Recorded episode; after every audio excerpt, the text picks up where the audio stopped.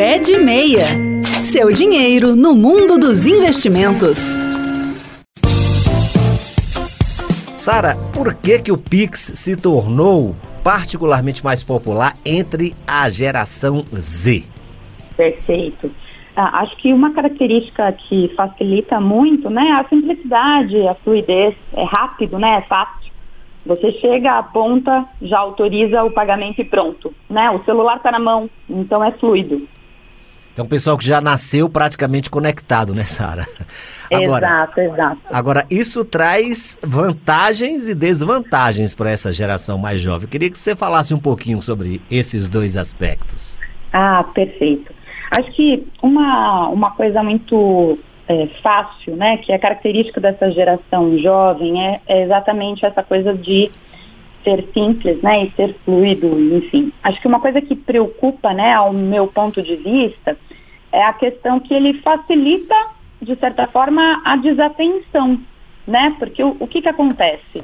Quanto mais rápido, menos atenção às vezes a gente presta, e aí o problema dessa desatenção é que você é, facilita, né, de certa forma, uh, para fraude. Então, eu acho que isso é um ponto de, de, desvantagem, né? Porque é tão simples e rápido que quando né, você vê, já foi. Uh, e não tem é, estorno de PIX, né? Não tem cancelamento, por exemplo, cartão de crédito, quando você não reconhece algum tipo de pagamento, você abre uma ocorrência, né? O banco vai lá, analisa e você é ressarcido. O PIX não o Pix do dinheiro já foi embora. Então tem uma fragilidade aí, né? É, mas sem dúvida nenhuma é, tem um conceito ali de tá resolvido no meio do caminho, né? Que a gente fala on the way it's done. Então, sem dúvida nenhuma, essa é a grande vantagem. Como é que as empresas, Sara, tentam explorar esse potencial do Pix entre os mais jovens? Porque na visão empresarial, cada nicho uhum. de mercado ou cada novidade tecnológica é uma possibilidade também de você aproveitar aquele mercado para, a partir daí, uma avenida que se abre.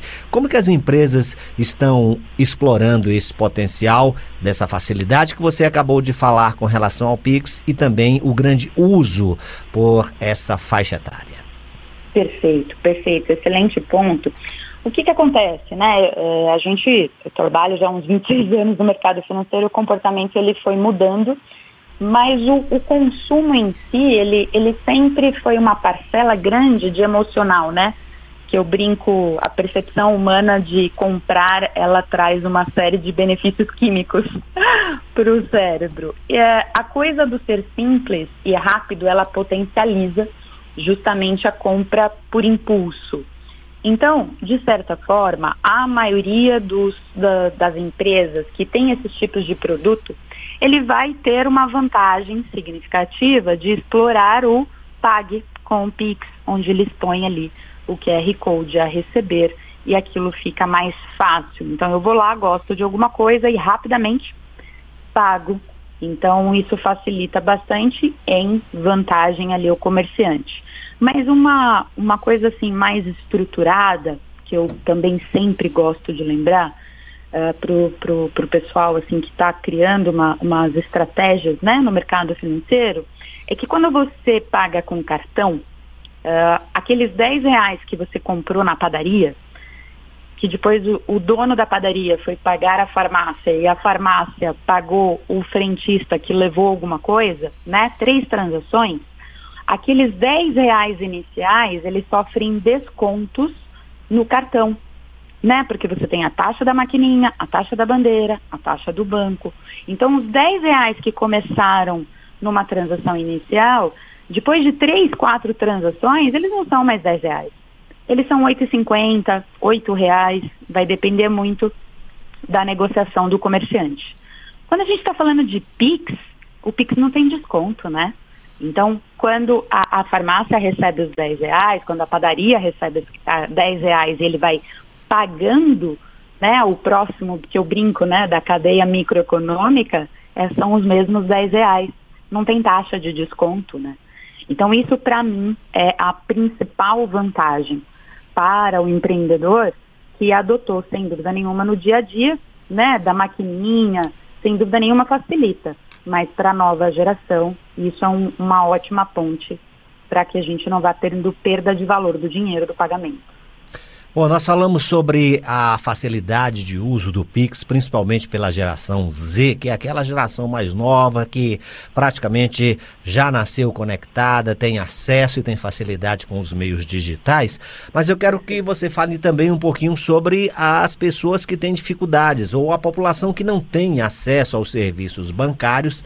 É claro que a bancarização já avançou bastante, mas ainda há uma população que tem dificuldades de acesso a serviços bancários seja porque é, não tem muita habilidade com a tecnologia, ou tem dificuldade, ou são pessoas mais idosas. Como é que ficam essas pessoas diante do avanço do Pix e também de outros meios digitais, Sara?